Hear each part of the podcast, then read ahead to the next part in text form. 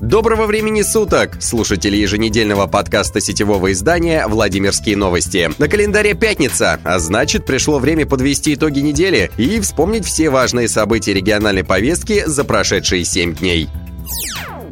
Учебные заведения 33-го региона закрываются на карантин. На данный момент приостановлен учебный процесс в 27 группах в 17 детских садах и в 119 классах 40 школ. Полностью прекратили работу 7 учебных заведений. Приостановление учебного процесса является эффективной мерой профилактики заболевания детей, сообщают в Роспотребнадзоре. За прошедшую неделю в области зарегистрировано 13 349 случаев заболевания УРВИ и гриппом. Среди заболевших большая часть дети. По данным Роспотребнадзора, их количество достигло 9 тысяч 105. Уровень заболеваемости ОРВИ и гриппом среди населения выше эпидемического порога на 27,3%. В одном из пабликов Юрьев Польского района появилась информация, что начальник местного следственного отдела МВД Евгений Николаев якобы избил одного из посетителей бара, а позже пострадавшему было отказано в возбуждении уголовного дела. По факту инцидента, произошедшего в городе Юрьев Польский, руководством УМВД России по Владимирской области инициировано проведение служебной проверки, в ходе которой будут тщательно изучены все обстоятельства и дана оценка действиям должностного лица, сообщили в МВД региона.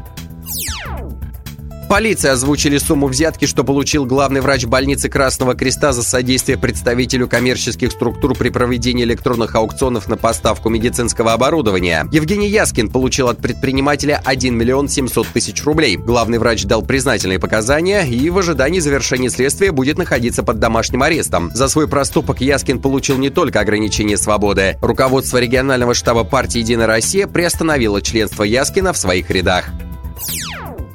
Департаменту региональной политики Владимирской области нашли нового начальника. С 11 февраля им стал Денис Лякишев, бывший философ и ФСБшник.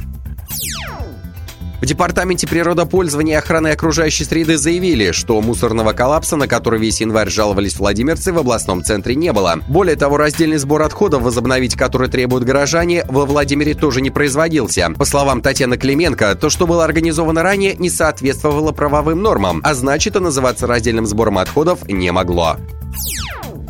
Владимир Сипягин подписал указ об органах исполнительной власти Владимирской области. Указ направлен на приведение наименований региональных ведомств в полное соответствие с федеральными требованиями. Согласно действующей концепции административной реформы в России, федеральные и региональные органы исполнительной власти должны делиться на несколько уровней с четким разграничением полномочий. Правительство, общее руководство, стратегическое планирование, министерство, реализация государственной политики в курируемых отраслях государственного управления народного хозяйства и социальной сферы, службы, Осуществление контрольно-надзорной деятельности на определенных направлениях. Агентство. Предоставление государственных услуг. Все ведомства являются отдельными друг от друга юридическими лицами и как бы не входят в структуру высшего исполнительного органа государственной власти, администрации области. Однако из существовавших наименований департаментов и инспекций 33-го региона следовало, что они являются крупными структурными подразделениями областной администрации. Это не соответствует действительности и вызывало замечания со стороны аппарата правительства Российской Федерации. Комик из Владимира выступит на федеральном канале. Сархан Сафарли будет поражать жюри и зрителей жанром Вайнлайн, шутки в одну строчку, со сцены проекта Comedy Battle. Я шучу о том, что не все кавказцы смелые и брутальные, а бывают застенчивые и неуверенные, как я. Так обозначил свое творчество стендапер. В Муроме из-за коронавируса не работает завод. Если 17 работников находятся на карантине, то остальных не пускают в Россию в связи с тем, что граница с Китаем закрыта. Порядка 100 человек и сам собственник предприятия Рустехнологии Мадемин не могут вернуться из Поднебесной. Сегодня предприятие находится в режиме каникул. Каким образом это повлияет на уровень промышленности района, пока неизвестно. Эксперты оценили уровень доступности бензина в 33-м регионе. Согласно рейтингу, Владимирская область расположилась на 56-й строчке. Так, эксперты подсчитали, что на чистую среднюю зарплату в регионе можно купить 661 литр бензина АИ-92. Средняя стоимость его при этом на середину января составила 42 рубля 42 копейки. Изменение стоимости топлива за год составило 0,3%. Для сравнения, в Ямало-Ненецком автономном округе за среднюю зарплату можно купить 2000 1091, в Москве 1866 литров такого бензина.